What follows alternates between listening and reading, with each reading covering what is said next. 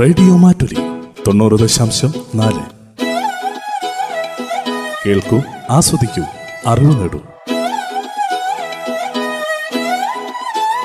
Radio Mattoli മാറ്റത്തിന്റെ ശംഖുലി.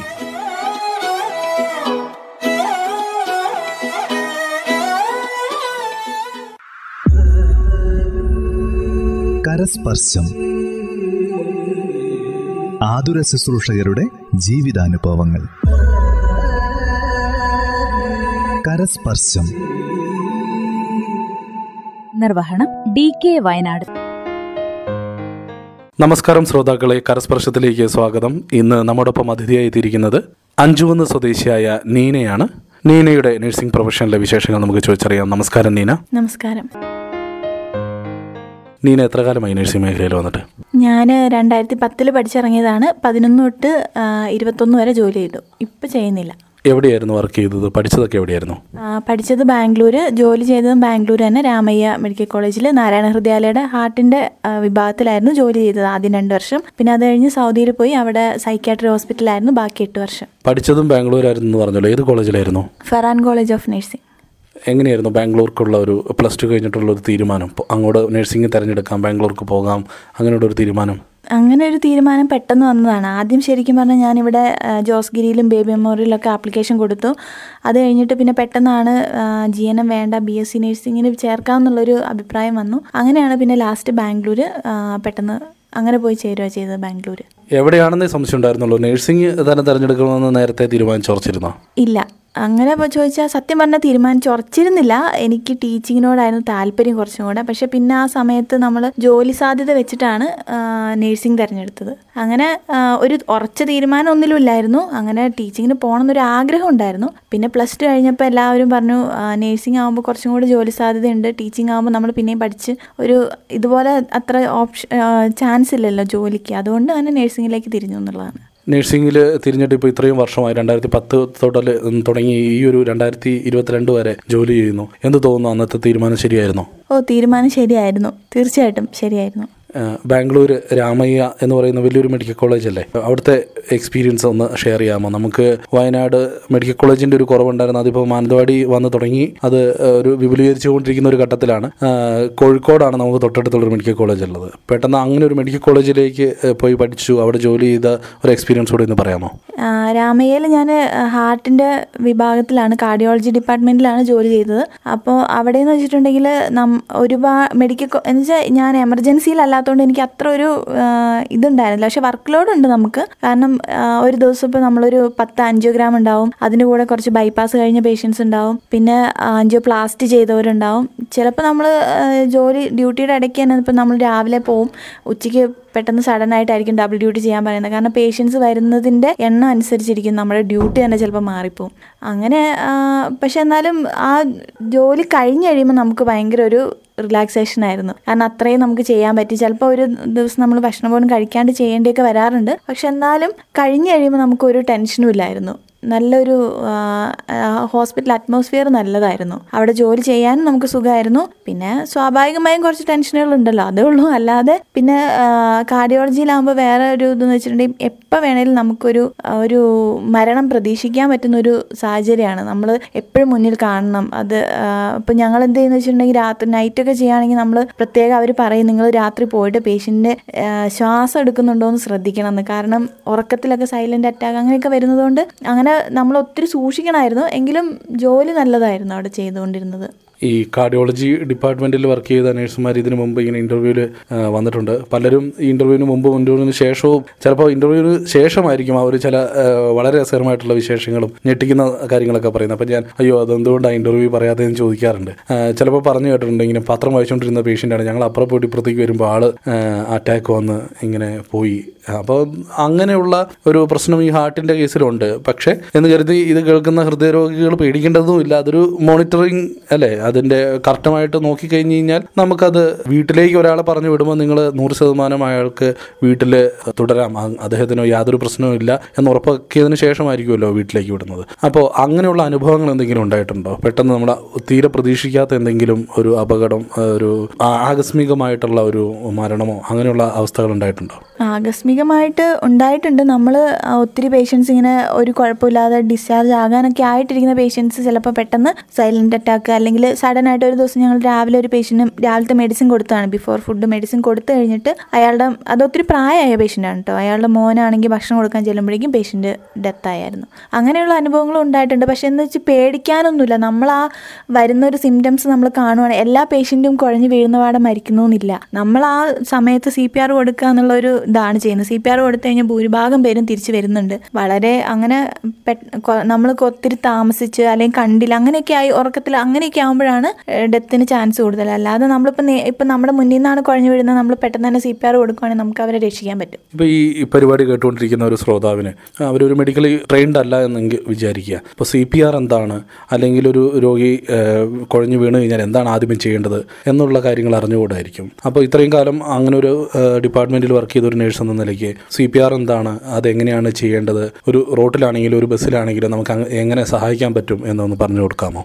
തീർച്ചയായിട്ടും. നമ്മളിപ്പോൾ ഒരു പേ ഒരാളിപ്പോൾ വീണ് കിടക്കുന്ന കാണുമ്പോൾ ഇപ്പം ഒരുപാട് തവണ കേട്ടിട്ടുണ്ട് ഇങ്ങനെ വീണ് കിടക്കുന്ന കണ്ടിട്ട് ആൾക്കാർ വിചാരിക്കും കള്ളു കുടിച്ചിട്ട് വീണതായിരിക്കും. അങ്ങനെ ശ്രദ്ധിക്കാതെ പോയിട്ട് മരിച്ചു പോയ സംഭവങ്ങൾ നമ്മൾ ഈ അടുത്ത കാലത്തൊക്കെ വായിച്ചിട്ടുണ്ട്. അപ്പം നമ്മൾ എന്ത് ചെയ്യണമെന്ന് വെച്ചാൽ ഒരാൾ വീണ് കിടക്കുന്നത് കാണുമ്പോൾ തന്നെ കള്ളു കുടിച്ചോ ഇല്ലയോ അങ്ങനെയൊന്നുമല്ല. നമ്മൾ നോക്കേണ്ടതെന്ന് വെച്ചിട്ടുണ്ടെങ്കിൽ അവർ ശ്വാ ശ്വസിക്കുന്നുണ്ടോ എന്നാണ് ആദ്യം നോക്കേണ്ടത്. നമുക്കിപ്പം നമുക്ക് കാണുമ്പോൾ ശ്വാസം എടുക്കുന്നില്ല എന്നുണ്ടെങ്കിൽ നമ്മൾ ഈ കഴുത്തിന്റെ ഇവിടുത്തെ ഞരമ്പ് നമുക്ക് തൊട്ട് നോക്കാമല്ലോ. നമ്മളിവിടെ കാണാമല്ലോ ഇവിടെ ഇങ്ങനെ ഇടി മിടിക്കുന്നത് കാണാമല്ലോ. അപ്പം നമ്മളിവിടെ തൊട്ട് നോക്കുക. തൊട്ട് നോക്കി പെട്ടെന്ന് ഒരു അഞ്ച് സെക്കൻഡ് തൊട്ട് നോക്കുക. നമുക്ക് പൾസ് കിട്ടുന്നില്ല എന്നുണ്ടെങ്കിൽ നമുക്ക് അന്നേരം തന്നെ ഈ സി പി ആർ അതായത് കൃത്രിമ ശ്വാസോച്ഛ്വാസം കൊടുക്കാം. അപ്പോൾ നമ്മൾ എന്താ ചെയ്യേണ്ടതെന്ന് വെച്ചിട്ടുണ്ടെങ്കിൽ നമ്മുടെ ഈ ഒരു കൈപ്പത്തിയുടെ മേലെ മറ്റേ കൈപ്പത്തി വെക്കുക. നെഞ്ചിന്റെ നടുക്കുള്ള എല്ലില്ലേ നമുക്ക് ഇതിനെ തൊട്ട് നോക്കി അറിയാലോ. അതിന്റെ താഴെ അറ്റത്തായിട്ട് ഇടതുവശത്തായിട്ട് നമ്മൾ ആ ആ, കൈ ഇങ്ങനെ വെക്കുക. കൈ ഇങ്ങനെ വെച്ചിട്ട് നമ്മൾ സ്ട്രെയിറ്റ് ആയിട്ട് നിന്നിട്ട് അമർത്തി കൊടുക്കുക. അങ്ങനെ നമ്മൾ ഒരു പതിനഞ്ച് വരെ പെട്ടെന്ന് എണ്ണുക അല്ലെങ്കിൽ മുപ്പത് വരെ പെട്ടെന്ന് എണ്ണുക. വലിയ ആൾക്കാരാണെങ്കിൽ മുപ്പത് വരെ എണ്ണുക. അത് കഴിഞ്ഞിട്ട് നമ്മൾ രണ്ട് പ്രാവശ്യം മൂക്കിൽ അല്ലെങ്കിൽ വായിൽ ഇങ്ങനെ ഇവിടെ ഇങ്ങനെ കൈ ഇങ്ങനെ പിടിച്ചിട്ട് മൂക്കിന്റെ വായിലും കൂടി ഇവിടെ നമ്മുടെ കൈ ഇങ്ങനെ പിടിച്ചിട്ട് നമുക്ക് കൃത്രിമ ശ്വാസം കൊടുക്കാം രണ്ട് തവണ. വീണ്ടും ഇങ്ങനെ മുപ്പത് പ്രാവശ്യം ചെയ്യുക അതിന്റെ ഇടയ്ക്ക് നമുക്ക് ഹെൽപ്പിന് ആരെങ്കിലും വിളിച്ചിട്ട് ആംബുലൻസ് വിളിക്കുകയോ അല്ലെങ്കിൽ എന്തെങ്കിലും അങ്ങനെ ഉള്ള ഫസ് ഇത് വിളിച്ച് അതിന് ഉള്ള സഹായം തേടിയിട്ട് നമുക്ക് തുടർന്നുകൊണ്ടിരിക്കുക. നിർത്തരുത്. അങ്ങനെ കണ്ടിന്യൂസ് ആയിട്ട് ചെയ്തുകൊണ്ടിരിക്കുക. അല്ലെങ്കിൽ ആംബുലൻസ് വരുന്നത് വരെ ചെയ്തുകൊണ്ടിരിക്കുക. അല്ലെങ്കിൽ പേഷ്യന്റ് അതിന്റെ ഇടയ്ക്ക് നമ്മൾ ചെക്ക് ചെയ്യണം. റെസ്പോൺസ് ഉണ്ടോ? പൾസ് വരുന്നുണ്ടോ എന്ന് നമ്മൾ ജസ്റ്റ് ഒന്ന് ചെക്ക് ചെയ്ത് നോക്കുക. അങ്ങനെ പൾസ് വരുവാണെങ്കിൽ പിന്നെ കുഴപ്പമില്ല. നമ്മൾ പിന്നെ നമ്മൾ ശ്വാസത്തിന്റെ മാത്രം ശ്രദ്ധിച്ചാൽ മതി. പൾസ് വന്നു കഴിഞ്ഞാൽ പിന്നെ കുഴപ്പമില്ല. പക്ഷേ ആ പൾസ് വരുന്നവരെ അല്ലെങ്കിൽ വന്നില്ലെങ്കിൽ നമ്മൾ ആംബുലൻസ് സർവീസ് വരുന്നത് വരെ നമ്മളത് കണ്ടിന്യൂ ആയിട്ട് ചെയ്തുകൊണ്ടിരിക്കണം നന്നായിട്ട് അമ്മയ്ക്ക് ശരിക്കും പറഞ്ഞാൽ അഞ്ച് സെന്റിമീറ്റർ അതായത് രണ്ടര ഇഞ്ചോളം താഴണം എന്നാണ് പറയുന്നത്. അത് നന്നായിട്ട് അമർത്തിയിട്ട് വേണം ഇത് കൊടുക്കാനായിട്ട്. അതുപോലെ നമ്മൾ നമ്മുടെ ഷോൾഡറും ഈ കൈപ്പത്തിയും തമ്മിൽ സ്ട്രെയിറ്റ് ആയിട്ടിരിക്കണം. അങ്ങനെ നമ്മൾ അമക്കി അമക്കി അത് കൊടുത്തുകൊണ്ടിരിക്കണം മുപ്പത് പ്രാവശ്യം നമ്മൾ പെട്ടെന്ന് സ്പീഡിൽ എണ്ണുക. അതായത് ഒരു പതിനഞ്ച് സെക്കൻഡിന്റെ ഉള്ളിൽ തന്നെ നമ്മൾ പതിനഞ്ച് പതിനാറ് സെക്കൻഡിന്റെ ഉള്ളിൽ തന്നെ മുപ്പത് പ്രാവശ്യം അമക്കുക രണ്ട് പ്രാവശ്യം ശ്വാസം കൊടുക്കുക. അങ്ങനെ കണ്ടിന്യൂസ് ആയിട്ട് ചെയ്തുകൊണ്ടിരിക്കണം. ഒരു വലിയ ഇൻഫർമേഷൻ ഇൻഫർമേഷനാണ് ചിലപ്പോൾ ഒരാളുടെ ജീവൻ ഇതുകൊണ്ട് രക്ഷിക്കാൻ സാധിച്ചെങ്കിൽ അത് തന്നെ വലിയൊരു സന്തോഷമാണ്. പിന്നീട് എങ്ങനെയാണ് ഒരു സൈക്കാട്രി ഡിപ്പാർട്ട്മെന്റിലേക്ക് സൗദിയിലേക്കുള്ള ഒരു പരസ്യം അത് ഞാനിങ്ങനെ എം ഒ എച്ചിന്റെ എക്സാം എഴുതി അന്നൊക്കെ അബ്രോഡ് പോകണം എന്നൊരു ആഗ്രഹം ഉണ്ടല്ലോ അപ്പം നമ്മൾ എം ഒ എച്ചിന്റെ എക്സാം എഴുതി ഇന്റർവ്യൂവിൽ കിട്ടി. അങ്ങനെ പോയതാണ് സാർ അവിടെ ചെന്ന് കഴിഞ്ഞപ്പം ശരിക്കും എന്റെ കോൺട്രാക്റ്റിൽ വെച്ചിരുന്നത് മറ്റേണിറ്റി ആൻഡ് ചൈൽഡ് ഹെൽത്ത് ആയിരുന്നു. പക്ഷേ അവിടെ ചെന്ന് അവിടുത്തെ നമ്മൾ അവിടുത്തെ ഓഫീസിൽ ചെന്നപ്പോൾ അവർ പറഞ്ഞു ഞങ്ങൾക്കിപ്പോൾ സൈക്കാട്രിയിലേക്കാണ് ആൾ ആവശ്യമുള്ളത്. അതുകൊണ്ട് നിങ്ങൾ അങ്ങോട്ട് വിടുക എന്ന് പറഞ്ഞു. അപ്പോൾ ആദ്യം നമുക്കൊരു പേടിയായിരുന്നു സൈക്കാട്രി എന്നൊക്കെ കേൾക്കുമ്പോൾ നമ്മൾ ഇതുവരെ അങ്ങനെ പഠിക്കുന്ന സമയത്തുള്ള പോസ്റ്റിങ്ങിന് സൈക്കാട്രി ഹോസ്പിറ്റലിൽ പോയി എന്നല്ലാണ്ട് എക്സ്പീരിയൻസ് ഇല്ലല്ലോ. അപ്പോൾ അവർ പറഞ്ഞു നിങ്ങൾ പേടിക്കേണ്ട ഒത്തിരി മലയാളികളുണ്ട് അവിടെ. മലയാളി നേഴ്സുമാരുണ്ട്. നിങ്ങൾക്ക് പോയാലും കുഴപ്പമൊന്നുമില്ല. അങ്ങനെ പറഞ്ഞു. അങ്ങനെ ഞാനും വേറൊരു കുട്ടി ഉണ്ടായിരുന്നു അവളെ ഞാൻ ഡൽഹി എയർപോർട്ടിൽ വെച്ച് പരിചയപ്പെട്ടതാണ് അപ്പോൾ ഞങ്ങൾ രണ്ടുപേരും കൂടിയാണ് ചെന്നത്. ഞങ്ങൾക്ക് രണ്ടുപേർക്കും ഒരേ ഹോസ്പിറ്റലായിരുന്നു ഇവിടെ നിന്ന് തന്നത്. പക്ഷെ അവിടെ ചെന്ന് കഴിഞ്ഞപ്പോൾ ഞങ്ങൾ രണ്ടുപേരെയും കൂടി അവർ സൈക്കാട്രി ഹോസ്പിറ്റലിലേക്ക് വിട്ടു. അവിടെ ചെന്ന് കഴിഞ്ഞ് ആദ്യമൊക്കെ ഒരു പേടിയൊക്കെ ഉണ്ടായിരുന്നു. എങ്ങനെയാ എന്താണെന്ന് അറിയത്തില്ല. പക്ഷെ ജോലി ചെയ്യാൻ ചെയ്ത് തുടങ്ങി കഴിഞ്ഞ് കഴിഞ്ഞപ്പോൾ പിന്നെ അതൊരു സൈക്കാട്രി ഇഷ്ടപ്പെട്ടു എന്നുള്ളതാണ്. അപ്പോൾ സൈക്കാട്രി എന്ന് പറയുമ്പോൾ നമുക്ക് മാനസികമായിട്ടുള്ള പ്രശ്നങ്ങളുള്ള ആളുകളാണ്. അതിൽ ഏത് അറ്റത്ത് വരെ പോകാം. ചിലർ ഉപദ്രവകാരികളല്ലാത്തവരുണ്ട് ചിലർ വയലന്റ് ആവുന്ന പേഷ്യൻസ് ഉണ്ടാവാം. നമ്മളിപ്പോൾ നാട്ടിലാണെങ്കിൽ ചിലരുടെ അടുത്ത് പറഞ്ഞെങ്കിലും മനസ്സിലാകാം അല്ലെങ്കിൽ ഒന്ന് കൗൺസിൽ ചെയ്ത് നമുക്ക് പറഞ്ഞ് മനസ്സിലാക്കാം പക്ഷേ അറബികളുടെ ഇടയിൽ നമുക്ക് ഭാഷയുടെ ഒരു പ്രശ്നമുണ്ട്. അവരെ പറഞ്ഞ് മനസ്സിലാക്കുന്നതിന് ഒരു പരിധിയുണ്ട്. നമ്മളൊരു അന്യ രാജ്യത്ത് നിന്ന് എന്നതിന്റെ ഒരു ചെറിയ വ്യത്യാസമുണ്ട്.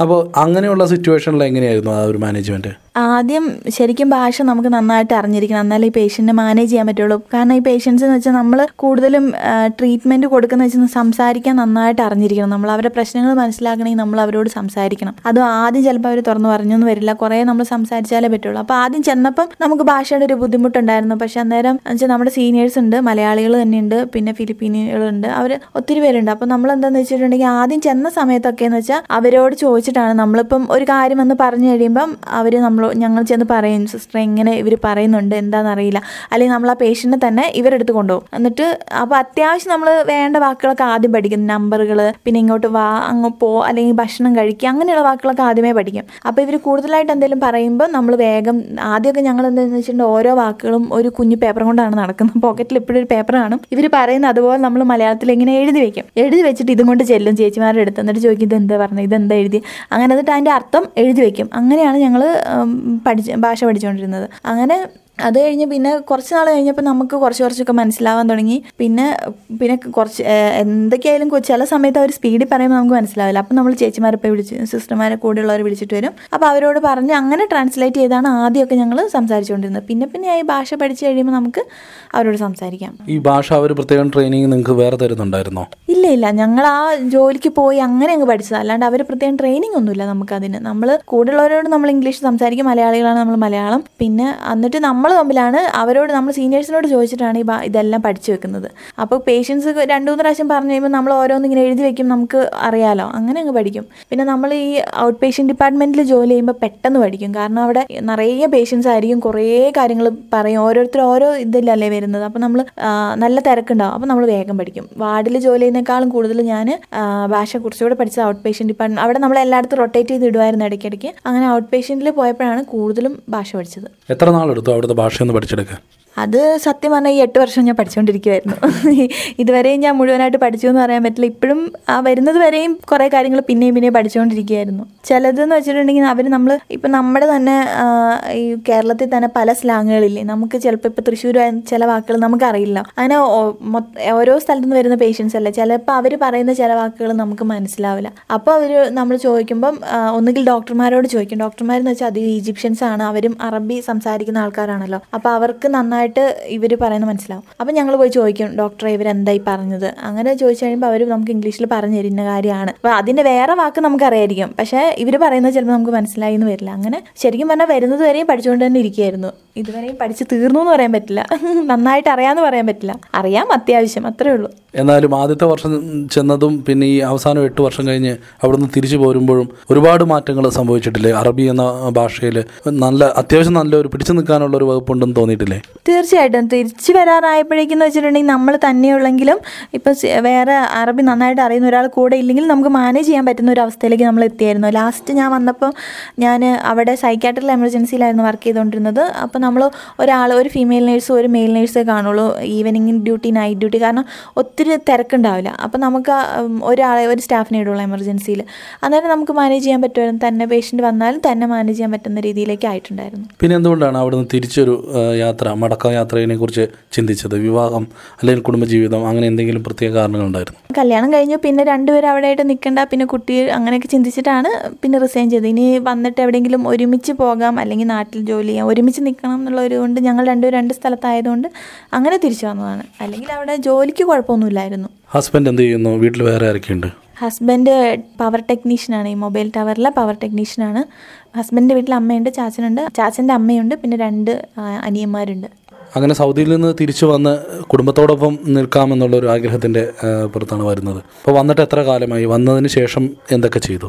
വന്നിട്ട് ഇപ്പോൾ കഴിഞ്ഞ ഫെബ്രുവരിയിലാണ് ഞാൻ വന്നത്. വന്നിട്ട് ഇപ്പോൾ ഒരു വർഷമായി. വന്നു കഴിഞ്ഞ് മെയ്യിൽ കോവിഡ് ഡ്യൂട്ടിക്ക് കയറിയായിരുന്നു കോവിഡ് ബ്രിഗേഡിൽ അത് കഴിഞ്ഞ് ജൂൺ ജൂൺ പകുതി ആയപ്പോഴേക്കും പ്രഗ്നന്റ് ആയി. അങ്ങനെ പിന്നെ ഞാൻ ജോലി നിർത്തി. പിന്നെ ഇപ്പം കുഞ്ഞായി. അങ്ങനെ സന്തോഷമായിട്ടിരിക്കുന്നു ഇപ്പോൾ ഞാൻ വരുമ്പോൾ എനിക്ക് തോന്നുന്നു കുഞ്ഞിന്റെ അടുത്തു നിന്നാണ് ഈ ഇന്റർവ്യൂവിന് വേണ്ടി പുറത്തേക്ക് വന്നത്. കുഞ്ഞിനിപ്പോൾ എത്ര വയസ്സായി? കുഞ്ഞിന് പതിനെട്ട് ദിവസം പ്രായമായിട്ടേ ഉള്ളൂ. എനിക്ക് തോന്നി വളരെ കുഞ്ഞാണെന്ന് തോന്നി. അപ്പോൾ പതിനെട്ട് ദിവസം കഴിഞ്ഞേ ഉള്ളൂ. അപ്പോൾ ആദ്യത്തെ കുഞ്ഞാണെന്ന് വിചാരിക്കുന്നു. ആദ്യത്തെ കുഞ്ഞാണ്.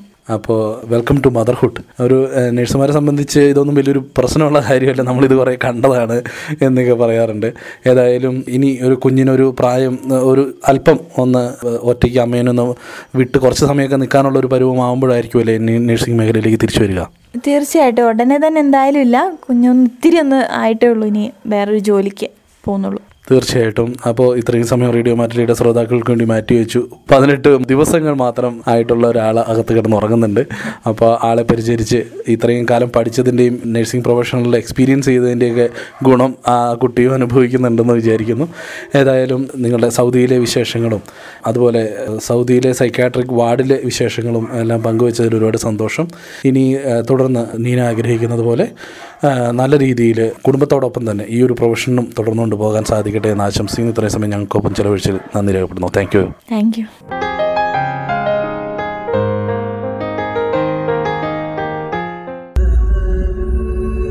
കരസ്പർശം.